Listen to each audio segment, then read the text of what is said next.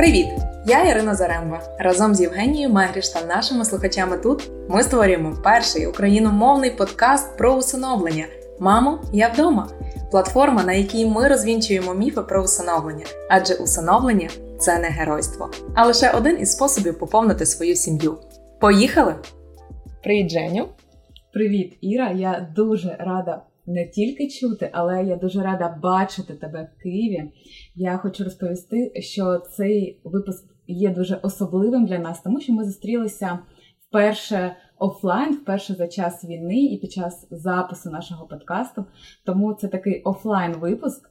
Експериментальний Я... і для нас в тому числі. Це дуже класно, що ми нарешті зустрілися в нашій столиці, нашої вільної країни, яку ми дуже вже скоро сподіваємось побачити тільки під мирним небом. Ну і сьогодні в нас дуже спеці... спеціальний для наших слухачів е, випуск. Ми спробуємо побавитись в гру і зробити кілька ходів, під час яких ми розкажемо про, на нашу думку, цікавий контент в сфері усиновлення. Що це буде? Залишайтесь з нами, слухайте далі. І я пропоную почати цю гру. Женю, твій крок перший. Та-да-да-да-дам! Добре, такий собі шахи. І ти знаєш, Іра, коли ми обирали з тобою цю тему, я хочу таке інтро зробити крок назад. Хто б там що не казав, але будь-яка культура, як мені здається, вона народжується у певний час і є відбитком цього часу. Адже автори, е, хоч вони і використовують якісь художні прийоми, все одно вони малюють людей і свій час таким, е, яким вони його бачать у тих межах і рамках, в яких вони живуть. І побачити це можна лише тоді, коли ти знаходишся чи зовні, чи у будь-якому іншому часі, коли ти знаходишся у майбутньому. Да? Я тут маю дуже класний комент. Послухай, читаю дуже цікаву книжку, про яку теж можу розказати. Це ем, насправді книга Історія України Сергія Плохія, Брама Європи, і там дуже класний розказується метод вивчення історії е, під назвою Лонг Дюре. Якщо я правильно з французької, це якось там дюре, мабуть. Але суть в чому? Суть в тому, що історія вивчається не так, як розказують нам в школі. Та там е, війна така, то національна визвольна війна Богдана Хмельницького. Дата, основні факти виклали, забули, здали і забули. А власне розказується оцей метод Лонг Дюре. Він розказує про метод вивчення історії в комплексному своєму явищі. І таким чином ти можеш дійсно зрозуміти, звідки породилися там ідеї цього там руху чи цієї е, політичної постаті чи історичної постаті, і так далі. Це те, про що ти кажеш, та щоб зрозуміти явище якихось речей, ти маєш зрозуміти, що відбувалось на політичному рівні, на економічній арені і в соціумі в той момент часу. Тоді ти бачиш комплексну картинку історії. Це от якраз ти нагадала мені про про цю штуку. Це дуже цікаво. Я ніколи так не дивилася на то на, на історію з точки зору дійсно комплексного її вивчення. От і про фільми це теж можна сказати. Так е, і е, відкриваємо завісу. Ми будемо сьогодні говорити про фільми, які стосуються усиновлення. Але знаєш, я от дійсно вирішила подивитися на фільми про усиновлення не тільки з точки зору усиновлення як такого, знаєш, от як дуже прямо, що ось усиновлення, яке воно у фільмі, як воно відобра... відображено автором, а подивитися, як автор знімає. Е, скажімо так, оточення, тому що коли він е, фокусується не тільки на усиновленні як такому, ми бачимо оточення та все, що передує усиновленню, все, що відбувається може бути після, після і взагалі от поряд. І тому е, я вирішила передивитися фільм, який я дивилася дуже багато років тому. Він мене тоді дуже вразив. Але знаєш, він мене вразив вчора чи позавчора я його передивлялася більше, коли я подивилася його mm. вдруге. Тому що я спеціально е, сфокусована хотіла подивитися на певні події та героїв. Е, ось в такому ракурсі, ось в такому фокусі. З фокусом на з питання, фокусом яке ми вивчаємо і досліджуємо, дійсно. Ми, да, ми вивчаємо. Для мене це, до речі, сюрприз. Ми з Женєю не ділилися фільмами, які ми будемо розказувати, тому я. Дуже чекаю, який в тебе фільм. Сподіваюся, ми не перехрестимося. А може перехрестимося, це буде можливо. класно. Е, добре, е, я відразу попереджую, що тут буде спойлер тому що ми не подкаст про кіно, так. тому будемо обговорювати без інтриг, але поділюся на що я звернула увагу. Це фільм Лев, міжнародно продюсерський драматичний фільм. Ти його дивилася? Ні, але Ні. я дуже О, хотіла його побачити. Круто. Насправді я рада, що ти його не дивилася, тому що мені ну, дуже буде цікаво, цікаво і розкажи, потім розкажи буде про цікаво. Угу. Скажімо так, е, почути твою думку як людини, яка не дивилася, але які враження в тебе від цієї історії. Тому що ця історія вона знята за реальними подіями. Є взагалі-то книжка, за якою знімали цей фільм. Вона називається Довгий шлях додому. Я книгу не читала, я дивилася фільм. Він е, взяв дуже багато нагород. В ньому грають круті актори. Ну що там казати, е, Матусю грає Ніколь Кідман. О, я її так, обожнюю. Так, Тому це крутий фільм з точки зору його картинки, з точки зору акторської гри, але він мене зачепив е, своєю історією. Це історія хлопця маленького з Індії, з дуже-дуже маленького навіть не містечка, а селища, е, який загубився у році п'яти, п'яти років і потрапив спочатку у Калькуту, а згодом був усиновлений подружжям з Австралії. До речі, матусю грає, як я казала, Ніколь Кідман. І ця історія загалом не просто про усиновлення і шлях усиновлення. Вона про те, як е, цей хлопець е, загалом вже дорослий, намагається знайти своїх біологічних mm. батьків. І тут я зупинюся, мабуть, е, вперше, тому що е, мені здається, що це важливо, коли ми кажемо про усиновлення, про ідентичність дитини, і якою б вона, мені здається, щасливою не була, якою б щасливою вона не відчувала себе у усиновленій е, родині. Вона завжди хоче знати, звідки вона. Вона хоче знати своє, своє коріння. Да, хором. Тому мені здається, ми з тобою колись відповідали на питання про таємницю усиновлення. Точно є таке. Так, і я коли е, е, дивилася цей фільм, я подумала, що ти тоді так гарно сформулювала це, що чи хочете ви е, починати свої стосунки з дитиною з неправди? І мені здається, що тут це дуже важливо дати можливість дитині е, знати цю правду і знати, хто вона, звідки вона, звідки її коріння. Тому що, ну, звісно, дитина з Індії вона розуміла, що вона якось е, не дуже суттєво схожа да, на Ніколь Кідман, таку білявку. Е, тому, тому мені здається, це було класно. Це про те, що я подумала вперше. Е, потім розкажу таку, ну. Е, перед історією, чому цей хлопець загубився, тому що він був з багатодітної родини, дуже бідної родини. Мати вона дуже любила своїх дітей. Тобто це не була родина, де бідні батьки не дбають про своїх дітей, але вона була без освіти, вона не могла навіть читати. Тому для того, щоб забезпечувати дітей, е, два хлопчики та дівчинка, вона е, мала тяжко, дуже тяжко працювати.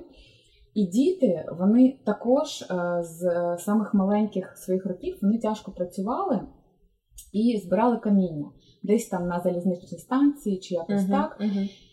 І однієї ночі старший брат взяв цього головного героя на залізничну станцію, залишив там, тому що він повинен був працювати, а дитина просто сиділа там, ну, сподівалася, що буде допомагати, але він заснув.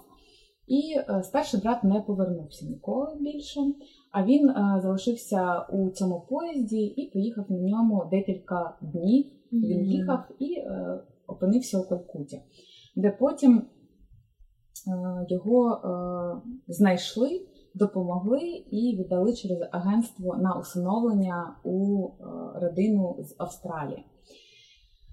Має місце міждержавне усиновлення одразу. Так, так, так міждержавне усиновлення, і дійсно родина з Австралії е, вони хотіли опікуватися саме такими дітками, uh-huh, дітками з uh-huh. Індії, які не мають можливості отримати краще життя. Е, і... Що таке Калькута? Це місто? Чи да. це місце, куди попадають діти? Е, ні, ні, це місто. Це місто, це, це просто назва да, міста. Да. Це uh-huh, місто, але скажімо так, воно більш велике, і uh-huh. там було агентство, яке саме займалося такими дітками, uh-huh. які їх дуже багато От показували вперше. Це індійське містечко, де дуже багато дітей, які, як ми бачимо, за їх життям вони не мають змоги побачити щось, окрім цього каміння, окрім можливості виживати, а не жити. А у Калькуті вони збирали цих дітей. Там було агентство, яке працювала, мені здається, на дуже багато розвинених країн uh-huh. і допомагала, ну скажімо так, об'єднувати. До речі, е, я згадала е, щось. Мабуть, відступлю від е, такі, такої, да, такої історії, але нещодавно я прочитала про Netflix, uh-huh. про те, що вони дуже багато зачастили з документалками, і Netflix відповів на це так, що життя настільки зараз цікаве, настільки багато готові сценарії. Вона підкид, підкидає сценаріїв, що режисерам навіть не потрібно щось вигадувати, тому що життя таке, що воно вигадує все за нас. Так багато таких історій, які такі зворушливі. Що ну ти ж казала, так цей фільм базований на справжній історії. No, та тобто це дійсно дійсно мало місце певний такий кейс. Взагалі mm-hmm. в кінці фільму там є навіть документальні кадри е, цього справжнього хлопця, його справжньої мами. Він знайшов маму. Так, це такий спойлер, він знайшов. Він знайшов маму. Мама, а, чи, чи показують у фільмі, як мама шукає його? Це ж, мабуть, теж ця сторона не було цього. Ні. На цьому не е, там е, взагалі торкаються цього питання. Mm-hmm чи шукала вона, але вона не могла читати навіть. Вона ні читати, ні писати. І це проблема, яку я теж для себе підкреслила. Це проблема, мені здається, сімей, які. Не мають не те, що любові до своїх дітей. Вони не Я впевнена, мають... що вони мали любов так, до своїх вони дітей. Вони не мають фізичної можливості забезпечувати своїх дітей. І це взагалі мабуть, про питання реформи дій, про яку ми іноді розмовляємо. Що потрібно... Ну, ми маємо записати про неї випуск. Да, да, Ми будемо про це говорити, але мабуть, це про те, що іноді потрібно допомагати батькам мати можливість дбати про своїх дітей. А не допомагати Власне, кровним батькам. Да, так. кровним батькам, що іноді це питання не відсутності любові, це питання відсутності ресурсів для того, щоб забезпечувати своїх дітей. І це, мабуть, е, те, що можна вирішити. Так, питання держави. Ось, і, мабуть, не буду довго вже зупинятися. Е, дуже коротко про що я думала, коли я дивилася цей фільм. Про усиновлення е, з іншої країни як про щось нормальне про усиновлення двох різних дітей, тому що ця родина вона усиновила цього хлопця, його звали Сару, а потім через декілька років вони усиновили також індійського хлопця, але з абсолютно іншої, скажімо так, родини, і вони хотіли цих усиновлених дітей, і це також норма. Про те, яким е, виросли ці діти.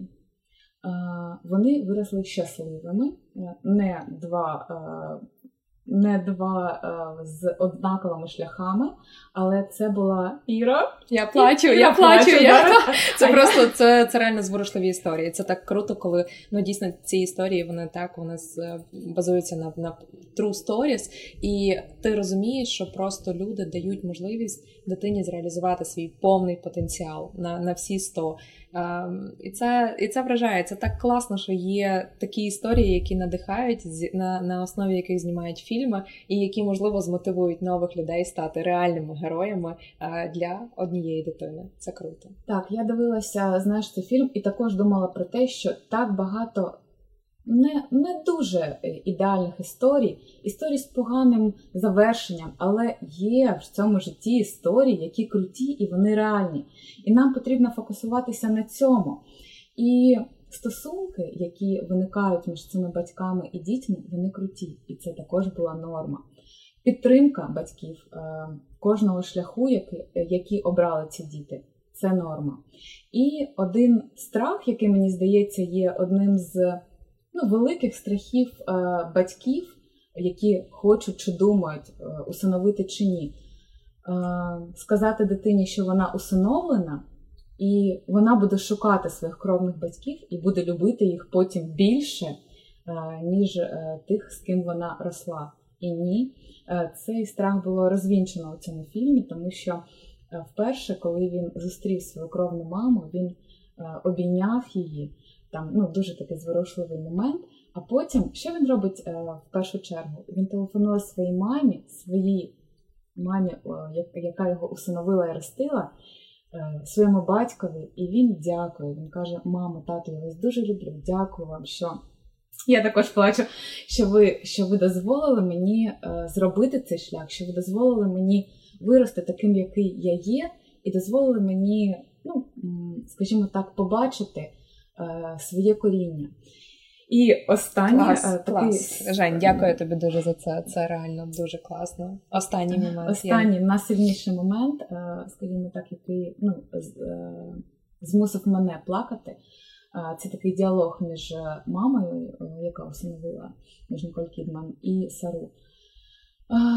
Після якогось конфлікту це не останній момент у фільмі, він там десь всередині, але він приходить до неї і каже: там була в них сварка така, і він каже: Мама, ти знаєш, мені дуже жаль, що ти не захотіла народити, а отримала нас таких е, не ідеальних, не з чистого листа, але з своїм майбутнім, не ідеальним. Мені дуже жаль, що ти от не змогла, скажімо так. Е, ну, побачити дитину, не захотіла е, з чистого листа. І її відповідь була така: я могла народити, і я не хотіла цього робити.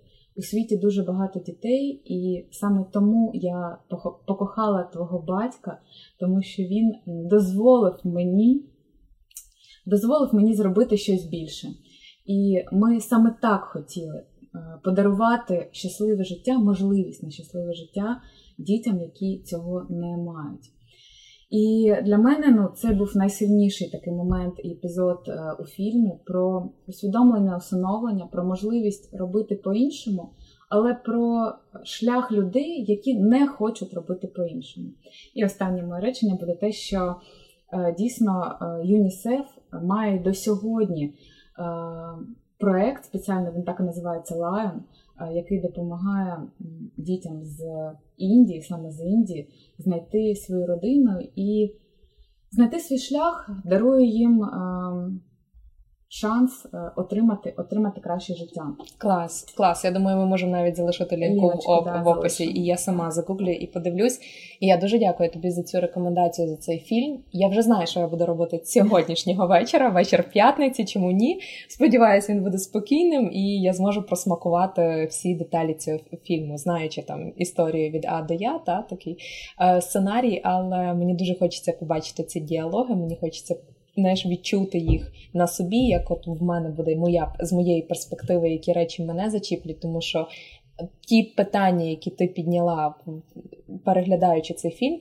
Ну, вони колосальні, вони дуже важливі. Особливо а, факт, то два два моменти, які мене особливо вразили, це ті, а, де син усвідомлено каже про те, що мамо, мені шкода, що ти своєму житті обрала виховувати мене, а не народити, це ж яке усвідомлення батьки виховали в дитині, щоб дитина могла так сказати. І яка сила та всередині цього хлопця, щоб мати дійсно сміливість прийти з таким реченням до мами. Це дуже сильно. І інший момент це той, де батьки дійсно виховують усиновлені е, усиновлених дітей з точки зору відкритості. Повної комунікації і дозволяють їм таким чином знати про себе все. Або принаймні на на, на повний максимум, наскільки це можливо, і сприяють в пошуку а, кровних батьків, тому що дійсно, мабуть, для дітей, які а, які є усиновленими, а, мені здається, що це звичайна цікавість. А хто ж хто ж там той, хто мене народив, хто мене привів в цей світ? І насправді мені дуже відгукується історія нашої Ольги Бартиш. Там її про неї вже згадували. Це усиновлювачка в Україні, яка дуже активно пише про свій досвід усиновлення дівчинки Уми, і вона власне власне розказувала про е, те, як вона дійсно возила доньку на знайомство з мамою, кровною мамою, і вона дуже відкрито з нею комунікує, хоча дівчинці лише там менше п'яти років на сьогоднішній день. І мене вражають такі історії, тому що до моменту, поки я не почала досліджувати цю тему, я вважала, що таємниця усиновлення ну це дуже правильно, дуже ну тому, що так є можливість почати все з ідеальної якоїсь ноти, так але для мене це міф, який розвінчується, розбивається просто величезними хвилями об скелю, тому що це зовсім не має жодного сенсу. Має сенс навпаки бути відкритим і будувати стосунки на пов... на повній довірі один до одного. Клас. Записала, буду сьогодні ввечері дивитися. Мені дуже дуже сподобалось. Дуже. І Ніколь Кідман, я її обожнюю. Я не знаю, як я могла не бачити цього фільму. Тому дуже клас. Іноді ти знаєш, я заздрю людям, які не бачили дуже крутих фільмів чи не читали книжок. Я кажу, блін, як я вам заздрю, тому що у вас все попереду. Так, і можна ще перший смак оцей відчути. Я хочу з тобою поділитися фільмом, який ти, я думаю, я майже впевнена, ти його бачила, і я дуже сподіваюся, що більшість наш, наших слухачів його бачили. А, Фільм 2009 року випуску він зібрав він був нагороджений у кількох номінаціях Оскару, і в 2010 році жінка, яка зіграла актриса, яка зіграла роль головну роль в даному фільмі, отримала Оскар за цю роль. Це був її перший Оскар, обігнавши навіть Меріл Стріп. І говоримо ми сьогодні про фільм Blind Side або українською невидима сторона. Я не бачила його. Розказую. Е, фільм, е, власне, головна героїня це неперевершена, на мою думку, Сандра Балок. Власне, вона отримала за свою головну роль в даному фільмі е, Оскар у 2010 році, і ем, вона зіграла колосальну роль в цьому фільмі. Фільм розказує історію ем, Відомого в Америці гравця в американський футбол. Наголошую відомого, я хотіла б сказати всесвітньо відомого, але американський футбол знають тільки американці. Це правда. І тому в Америці він справді його знають, поважають, і це важлива фігура в даному виді спорту Майкл Ор. Це хлопчина, який е, його охарактеризувати візуально. Це такий велетень, великий мужній е, хлопець, афроамериканськ, е, афроамериканець, який дуже був е, закритий, зажатий. Він ні з ким не спілкувався. І його історія починається власне активно тоді, коли зустрічається Майкл Ор і сім'я. Тюї, так, в них таке таке дивне прізвище. Як вони зустрічаються? Е, якщо повернутися та назад, історія Майкла Ора починається е, фактично в його дитинстві. Він народжений в багатодітній сім'ї. Окрім нього, з десяток дітей було народжено в цій сім'ї. Точну кількість навіть мама не пам'ятає, тому що, на жаль, кровна мама е, є, е, є була наркозалежною і в неї на жаль, дуже серйозна була залежність. Вона не могла впоратись навіть з собою, не говорячи вже про виховання десятьох дітей. Про кровного батька взагалі нічого не відомо. Він покинув е, матір, як тільки вона е, народила Майкла. І насправді є дуже такий, е, такий дуже сентиментальний момент, коли. Е, зустрічається, власне, збігаючи наперед, зустрічається мама опікун, яку грає Сандра Балок, це Лі Ен Тюї, і зустрічається з кровною матір'ю про е, така та зустріч розмова про те, що вони мають намір взяти цього хлопця під опікунство. І вона, е, вона кровна мама, в якийсь момент просто. Е, зізнається, що вона насправді не пам'ятає навіть точно, хто є батьком цього сина. Ну тобто, ти можеш уявити собі картинку, світ, в якому жила ця мама. На, на жаль, залежність, наркозалежність її просто фізично і морально е, знищила як особистість, і вже не говорячи про можливість дбати про своїх дітей. Відповідно, що стається з Майклом? На жаль, нам фільм не розказує про всіх його братів і сестер. Фокусуємося тільки на його історії. Його історія, коли його забирають, йому менше п'яти років. Він починає американська система захисту дітей, сиріт дітей, позбавлених батьківських прав, працює таким чином, що в них в принципі немає інституцій, немає дитячих будинків. Вони попадають одразу під care. Для для розуміння наших слухачів це аналогічні форми сімейного виховання, як наші опіка піклування або прийомна сім'я, і навіть ближче до дитячих будинків сімейного типу. Чому ближче? Тому що прийомні батьки foster parents, вони отримують оплату за свої послуги як оцих професійних батьків для дітей, які опинилися в таких життєвих ситуаціях. Зазвичай ця система, вона звичайно порівнюючи з інституціями, е, під інституціями має на увазі там дитячі будинки, притулки і так далі. Вона звичайно суттєво краща, тому що передбачається, що дитина попадає в сім'ю, де є е, там пара, яка допомагає їм виховуватись. Але ті ж самі проблеми у 18 вони вибувають нікому вони не потрібні, житла свого не мають, і там наводиться дуже жахлива статистика, що відбувається також з дітьми після випуску з оцих foster families. І ця статистика не є дуже, е, дуже гарною. Але повертаючись до Майкла. Е, він був таким хлопцем, який був дуже великий. Е, візуально, але дуже маленький емоційно. Він взагалі не міг проявляти своїх емоцій. Він майже не спілкувався на будь-які питання. Він просто старався сказати, можна я вже піду. Ну та тобто просто відчепіться від мене. Я нічого не хочу від вас, і, будь ласка, не хотіть від нічого від мене.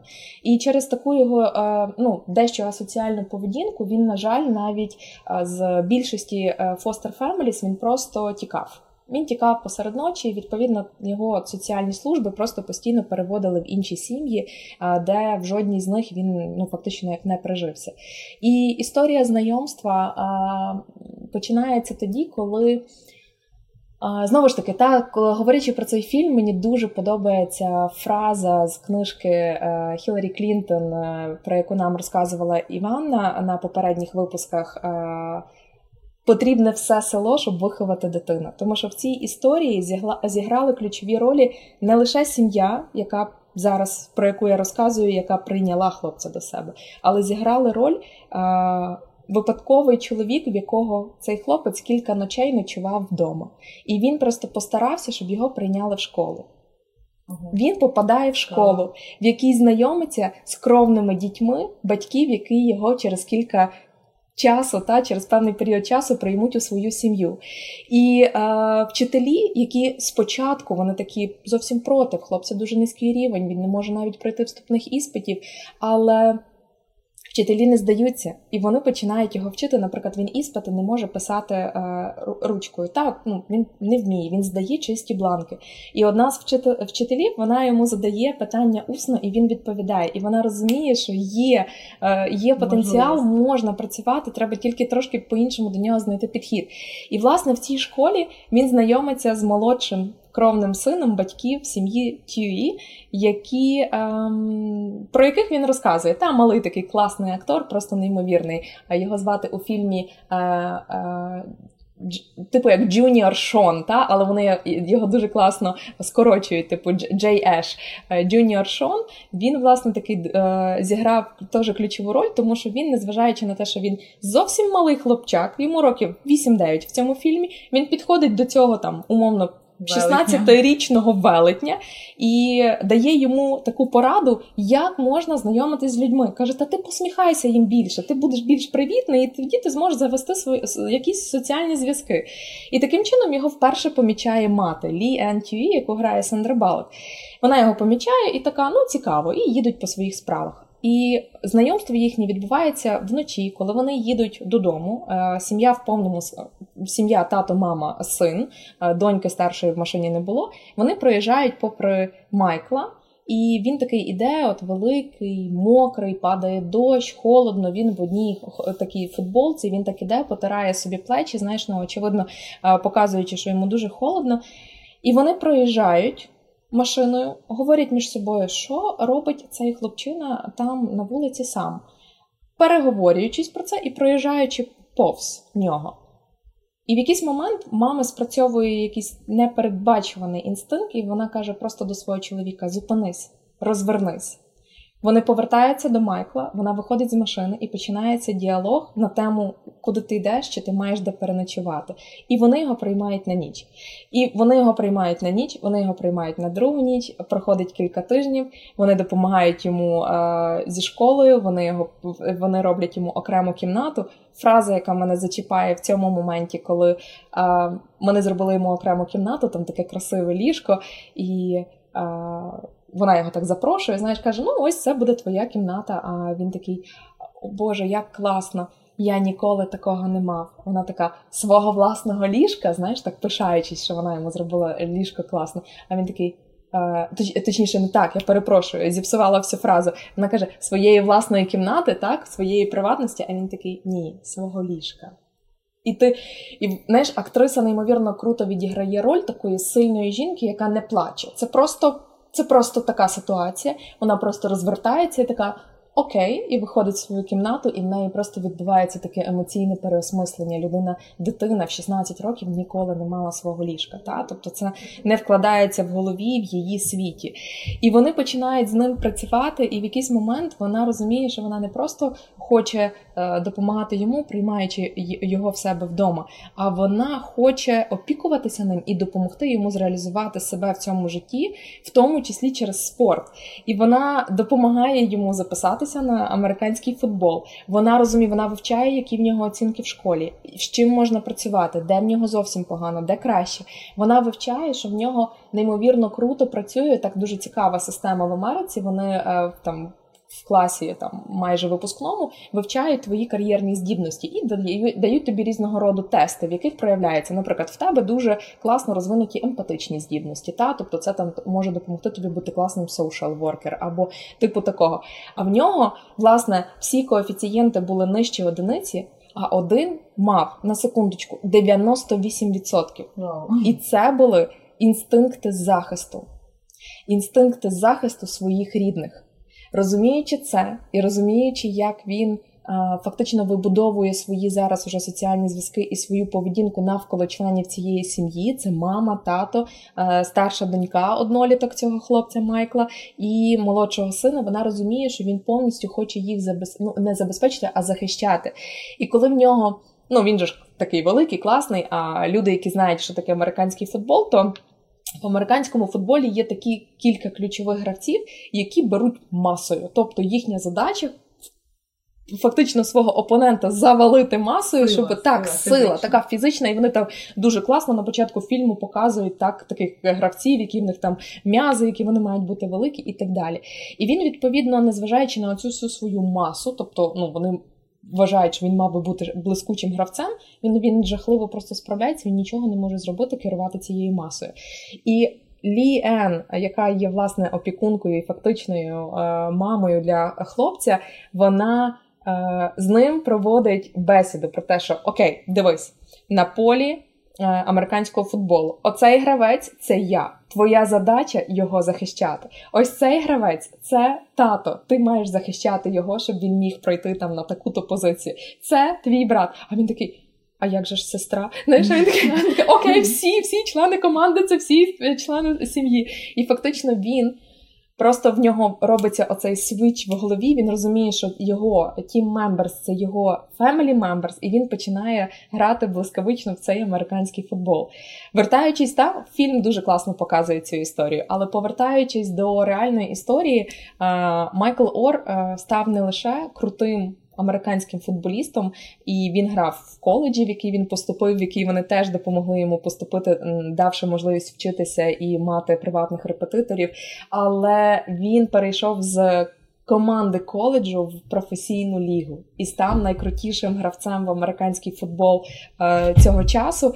І е, він навіть власне фільм знятий за мотивами книги одноіменної невидима сторона або еволюція гри. І в книзі іде акцент автора власне на те, як Майкл Ор еволюціонував гру в американський футбол, тому що він в якийсь момент зрозумів, що ти насправді не лише. Граєш м'язами в американському футболі, а ти граєш головою, стратегією виграєш. І це було дуже, ну це реально було колосально, що людина, яка була велетним зовні і зовсім крихітно емоційно, вона виростає, просто знаєш, як як дерево розквітається, як квітка розцвітається, і і це неймовірно. І ти розумієш, що в кінці такий робиться класний підсумок про те, що на місці. Ну, Майкл міг опинитися на місці будь-якої іншої дитини, яка вибуває з фостер-кер системи, і фактично там статистика там бага... велика частина там на жаль, стають також залежними. Велика частина опиняється за ґратами е, через злочини. Велика частина просто банально помирає. Овердоуз або інші причини. І ця статистика вона вертає до реальності, що просто на щастя повезло йому знайти сім'ю, яка допомогла йому зреалізувати потенціал і стати в житті по-перше, людиною з величезною букви, реалізованим, успішним, щасливим. Але найважливіше, коли власне цю фразу сказали мамі про те, що ти неймовірна, ти змінюєш життя цієї дитини, вона сказала: О, ні, ви помиляєтесь, це він змінює нашу. А, я зараз теж і це і це, і це було круто. І в кінці, власне, теж дуже класно, тому що вони показують всі фотографії, ну не всі, але багато фотографій цієї справжньої сім'ї. І е, я маю сказати, що навіть ну це рідко буває, але людина Майкл Ор він навіть в житті симпатичніший, ніж обрали актора, який його зіграв у цьому фільмі. Дуже симпатичний молодий чоловік і е, такий атлетичний. І біля нього мама ця виглядає така, знаєш, блондиночка маленька, вона така крихітна, і це, це, це щось вражаюче, це дуже круто. До речі, його сестру Колінс е, грає дівчинка, е, яка, можливо, ти бачила серіал Емілі in Paris. Так, так. Бачила. Це власне вона. О, Дуже класно. Взагалі акторський склад. А, Чуть-чуть молодша, Молодь. років 15-16. Ти її одразу, звичайно, впізнаєш. Вона е, і знаєш, теж було дуже важливо, тому що насправді е, чому варто переглянути цей фільм? Е, по-перше, тому що шикарний сімейний вечір можна провести, переглядаючи цей фільм.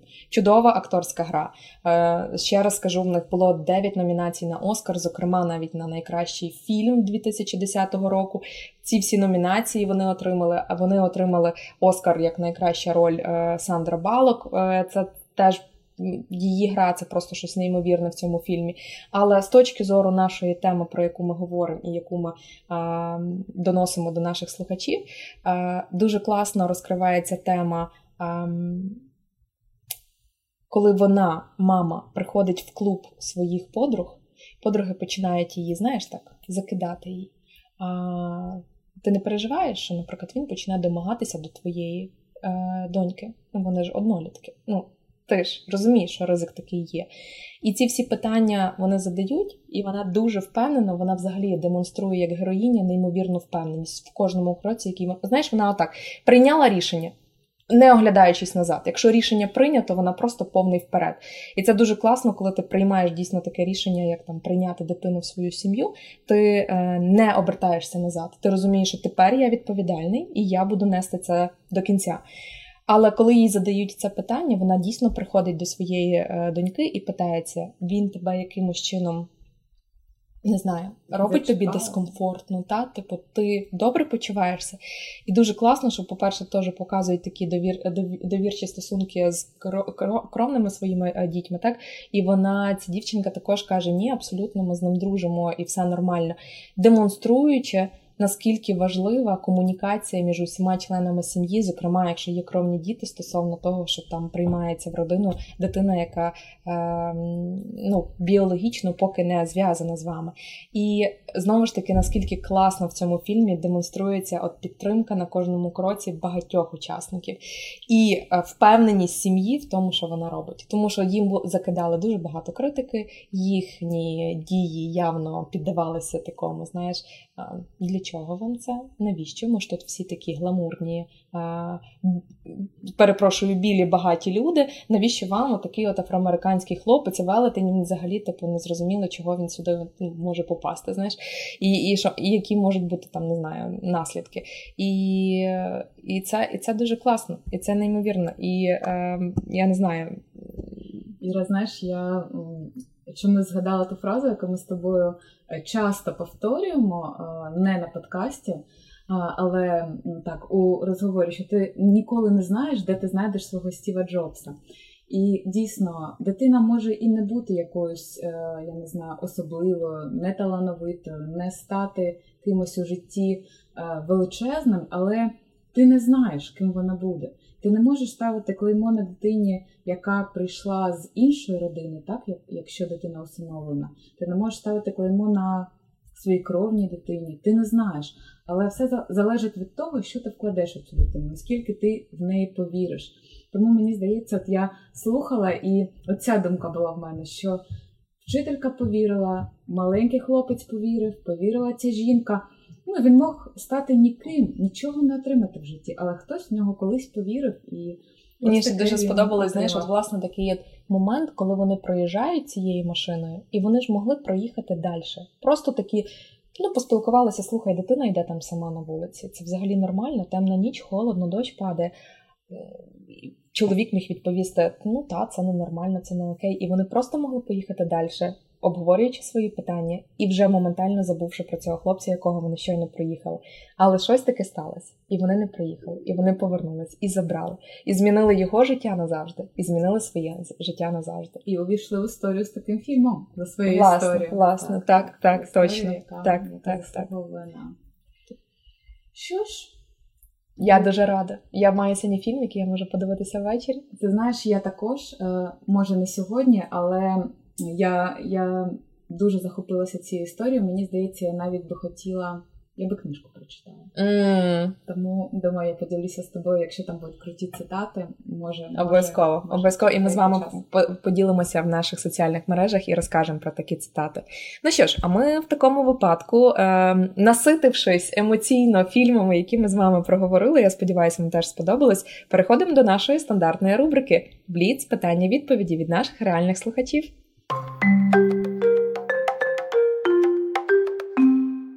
Починаємо. Жені, сьогодні я позадаю запитання, якщо ти не проти, які надійшли нам від а, наших слухачів. І першим запитанням буде таке питання: Чи а, ем, якщо у дитини є рідні брати та сестри, чи можу я усиновити тільки одного з них? Е, загальне питання ні. Е, загальна відповідь на це питання ні. За законодавством, якщо дитина має рідних братів та сестер, і вони усі е, знаходяться на обліку для можливого усиновлення, то усиновити можна тільки разом усіх братів та сестер. Але є у законодавстві винятки, але про них я не буду розповідати, тому що дуже просторно потрібно буде розповідати. Тому, якщо ви хочете, зверніться до нас і ми розкажемо детальніше про них. А, Дякую, Женя. Друге питання: чи можуть усиновлювачі змінити ім'я дитини? Коротка відповідь так. Але на це потрібна згода дитини, і ми знаємо за попередніми нашими відповідями, що е, ця відповідь може бути надана дитиною, якщо вона досягла такого віку, коли вона цю згоду чи заперечення може висловити.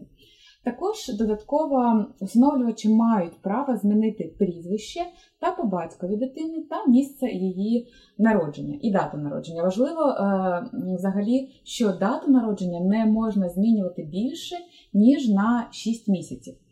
І про такі зміни потрібно просити суд, якщо ви звертаєтесь до суду із заявою про усиновлення то попередньо потрібно зазначити це у цій заяві, що ви хочете змінити саме ім'я, по батькові, місце народження.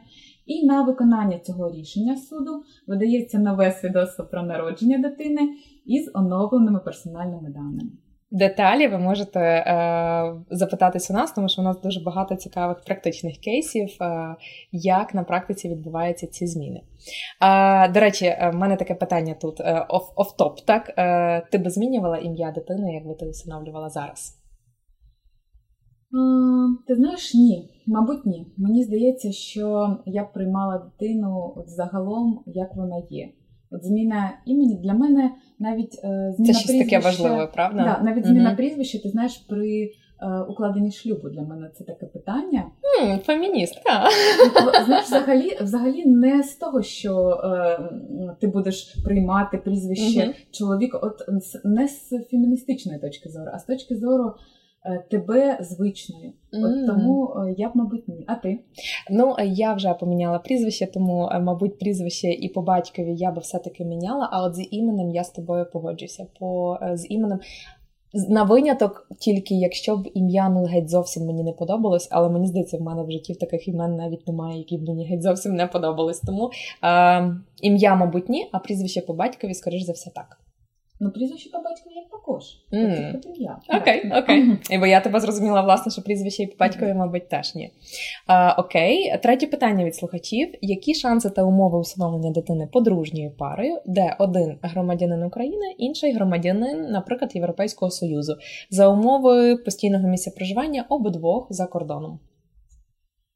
Добре, е, питання е, цікаве. І якщо е, пара, наприклад, проживає за межами України, один з подружжя є, наприклад, громадянином Європейського Союзу, а один є громадянином України, то дуже важливо, що усиновлення для них можливе, але воно буде проходити за процедурою міждержавного усиновлення.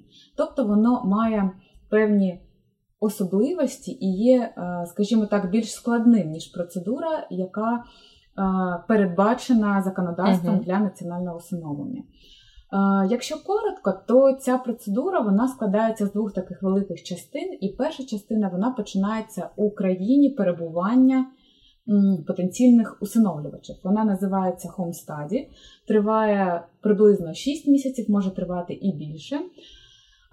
Ну, щоб е, сказати так е, коротко, то зараз, як ми знаємо, процедура усиновлення в Україні не є можливою, тому що триває війна. Але якщо е, ви питаєте е, про сьогодні, то починати можна вже зараз. Можна починати у своїй країні, готувати документи, готуватися до процедури, тобто проходити хом стаді у своїй країні, е, збирати пакет документів, і потім ми сподіваємося, що війна закінчиться скоро. Переходити до другої частини за процедурою міждержавного усиновлення, про яку можна почитати на порталі Наші діти. Е, Ліночку ми залишимо. Ми підготували е, простий, простими словами гайд, за яким ви зможете зрозуміти, яким чином можна проходити процедуру міждержавного усиновлення. Клас, супер, дякую. Дуже розгорнута і дуже дуже комплексна відповідь. Дякую тобі дуже Женю. І останнє на сьогодні питання: а яку максимальну кількість дітей може усиновити одна сім'я? От законодавство України не каже про таке. Звісно, можна е, Можна усиновити скільки хочеш, ну це я шуткую. Але е, звісно, суд приймаючи рішення, він е, адекватно дивиться на родину, яка хоче прийняти своїх дітей до своєї родини, скажімо так, як кровних.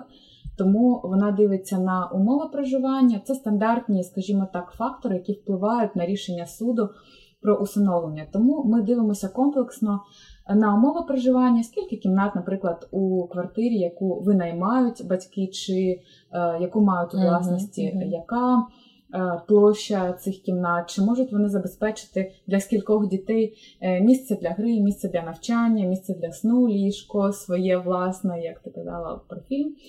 Е, скільки вони заробляють, тому що е, на одну людину потрібно мати як мінімум десь прожитковий мінімум, це як це приблизно 3 тисячі гривень на одну людину на місяць.